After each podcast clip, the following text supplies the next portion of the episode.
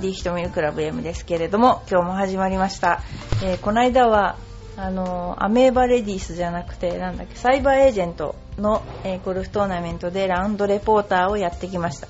で、あの試合で、なんかすごいあの虫がいっぱい出てしまいまして、なんだっけな、コガネムシ、コガネムシがいっぱい出ちゃって、6インチ、あの、プレス、リプレスすることが、あの、OK になってしまいまして、で、見てる人からは、まあ、大したことないんじゃないって言うけども、すっごいコガネムシがいっぱい出ちゃって、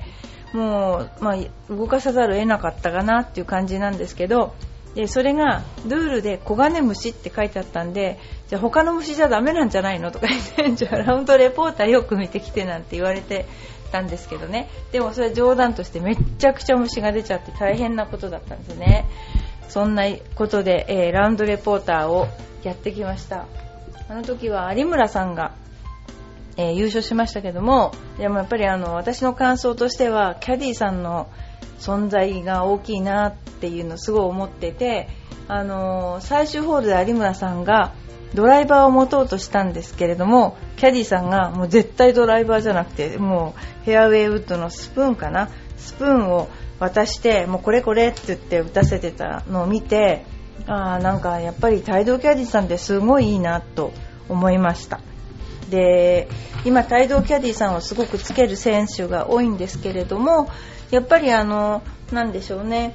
あのお金がかかりますよねその人を雇うと宿泊費から食事代から全部入れて、えー試合にキャディしてもらうわけですからものすごくお金もかかると思うんですけれどでもそれでもやっぱり帯同をつける人が多いっていうことはやっぱりこう一人で試合してる感じじゃなくってやっぱりこう帯同のキャディさんと話しながらこうあの試合できることがすごくいいんじゃないかなっていうことであのみんなね今そういう傾向にあります。あとはですね、えっと、今回は高所作業車を使って18番ホールの空撮空撮くらい高いところからボールを追ったんですけれどもそれがものすごい好評であのまるで本当に空撮みたいな感じで飛んでくるボールを追うことができましたんですね。だけども乗ってる人はもうこれはたまったもんじゃないぐらい怖くてもうちょっとの風でももう揺れちゃってもう本当すごかったですね。5時間ぐらい降りてこられなくて。1回上げたら5時間降りてこれないという過酷な撮影をやってたんですけどただ臨場感があってねすごくねあの良かったなと思っています。でちょうどそれそれに関していい質問が来たのであのそれを言いますね、えー今度プロのゴルフの試合を初めて見に行くのですが気をつけた方がいいことありますか？静かに見る以外に何かありますか？えっとですねえっと気をつけたらいいことはだ携帯を切ったりとかまああの打つ時に動かなかったりそんなことですけれどもやっぱりねあの見どころっていうかせっかく行くんだったらあの見どころをねあの掴まないといけないのでもちろん最終日にあの最終組を見ることもいいと思います。その場合にはやっぱりあの先手先手でこうあの移動するとか例えば後ろからティーグラウンドあんまりこれいないんですけどね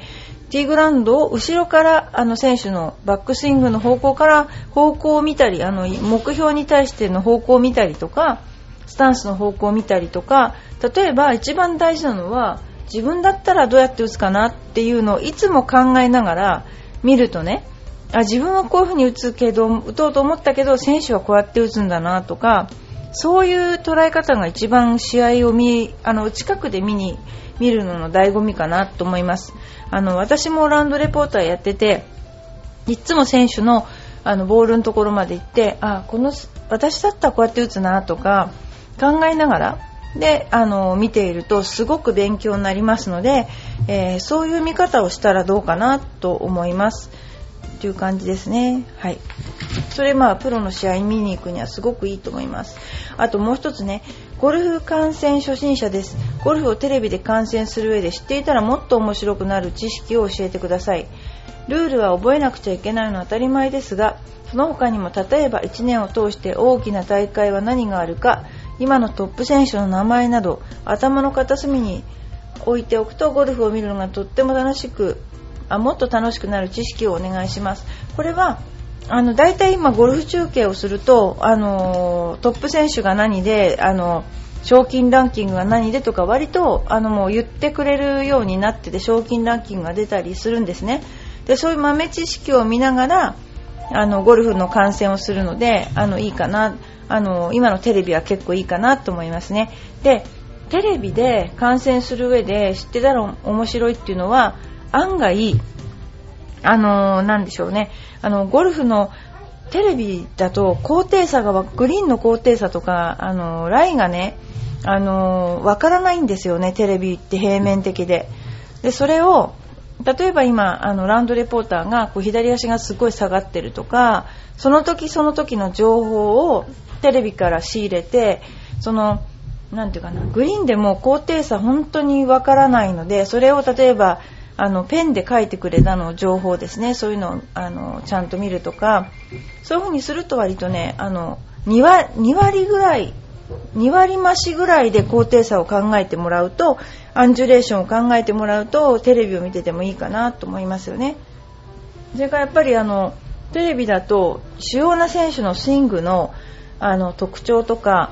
あの今こういう風に直してます。例えばこの間だったら横峯さくらのスタンスがオープンスタンスじゃなくてあのストレートになってますとかね。そういうことであのペンを使ったりしてスイング分析をしてます。今のテレビはね。それがすごくねあのいいかなと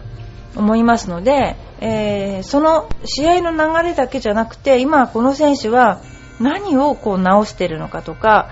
えー、どういうことを考えているのかとかそういうのも含めてあのテレビだと見れるそういうスイングですね。スイングとかあのそういう解説とかそういうのを聞いて楽しんだらいいかなとすごく思います。というような感じですね。あの観戦するのはテレビでもテレビの方がいいと思う場合もあるんですよね。というのはあのやっぱりあのカメラより近くに行ける人はないんですよね選手に。だからあのその場合にやっぱりこう一番いい席を取って見てるようなもんですからあの、まあ、テレビで見るのも一つだと思います。ただ臨場感を味わいたい場合はもうちょっと頑張って行ってください。というようなことですね。で今、えー、またちょっとお便りが来ているのでお便りを読まさせていただきたいと思います。はい、えー、ラジオネームよいこまさんありがとうございます。最近旦那の父親から1日4回ぐらい電話がかかってすごいですね。旦那の父親は旦那にかけるのですが旦那が仕事で電話に出ないと私にかかってきます。ああよくあるパターンですね。電話が来るたびに何か変わったことはないかと聞いてくるのですが1日に4回も電話して変わったことなんかそうそうありません。そうだそうだ。旦那に相談して先日とうとう着信拒否にしました生 まるで初めての着信拒否したのが義理の父親となると思義理 の父親になるとは思ってもみませんでしたひとみさんは話したくない人から話しかけられる時にはどうかはしてますか？これはでもなんだろう、旦那さんに電話かかってくれば全然いいんですよね。私だったらボイスワープにしちゃうかもしれないです。あの、ボイスワープにして、えー、お父さんからの電話がかかってきたら、旦那さんの方にボイスワープさせる。で、着信の電話番号を見て出る。そう、数が立たないかもしれないですね。でもまあ、着信拒否するとどうなんだろう。着信拒否って出ちゃうのかな。でも、やっぱりちょっとこれは、まあ、お年なのかもしれないですねお年なのかもしれないからやっぱ心配性なのかもしれないけどもさすがに1日4回電話して変わったことなんかまさにそんなあるわけないですよねだからちょっとこれはやりすぎなので、えー、着信拒否にしたのもよくわかります ただ私ね、この間ね、こういうことありましたね。Facebook を unfriend にしたミクシーを友達じゃなくしたって人がいたんですよ。そしたらね、その人からね、メールが来て、私何かあなたに悪いことしましたか？ってメールがね、マジ来ましたね、マジ。でも、 unfriend にしてもバレないと思ってたんですけどね、もうマジバレましたね、あれね。もろにバレてましたね。でもなんかね、その、なんていうのかな、あんまりこう、はっきり言ってもあの Facebook とかミクシーって個人的な問題だから話したくない人の 顔とか見たくないじゃないですか。だからやっちゃったんですけどあの でもあのそういうねさすがにそういう風にしたのに私何かしましたかってメールが来るのもすごいなと私も思うんだけど そういうことがありましたね。でも 日本人って結構なんていうかなあの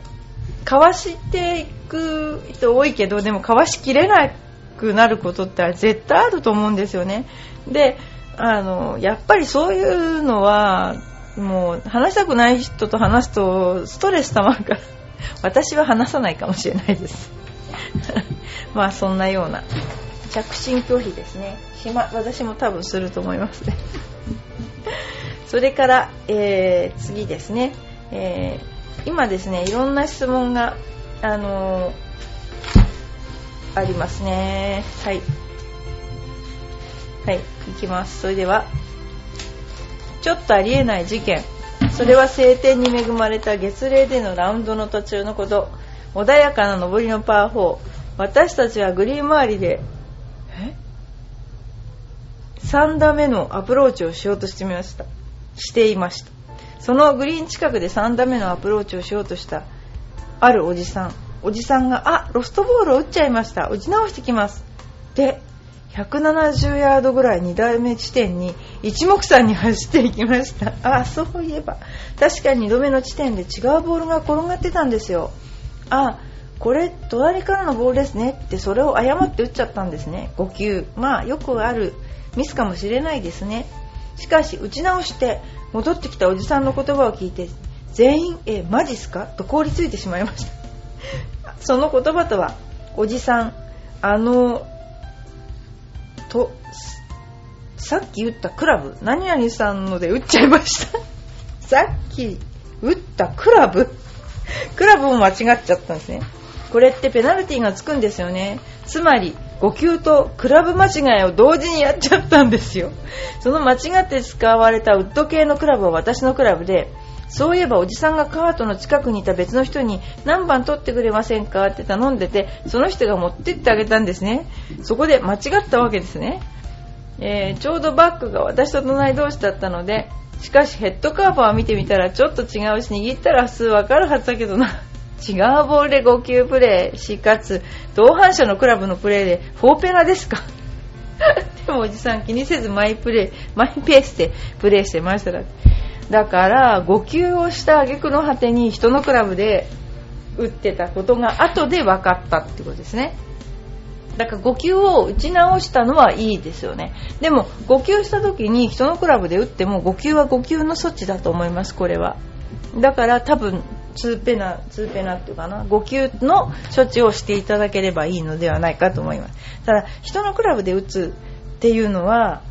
あのいけないですね。これはあのなんだろうなあの自分の持っているクラブで打たなきゃいけない競技なので人のクラブを借りたりして打ったらもし競技だったら失格になっちゃうと思います。これはね。はいと思います。次。えー、感情のコントロールについて教えてください。いくつか趣味を持っている、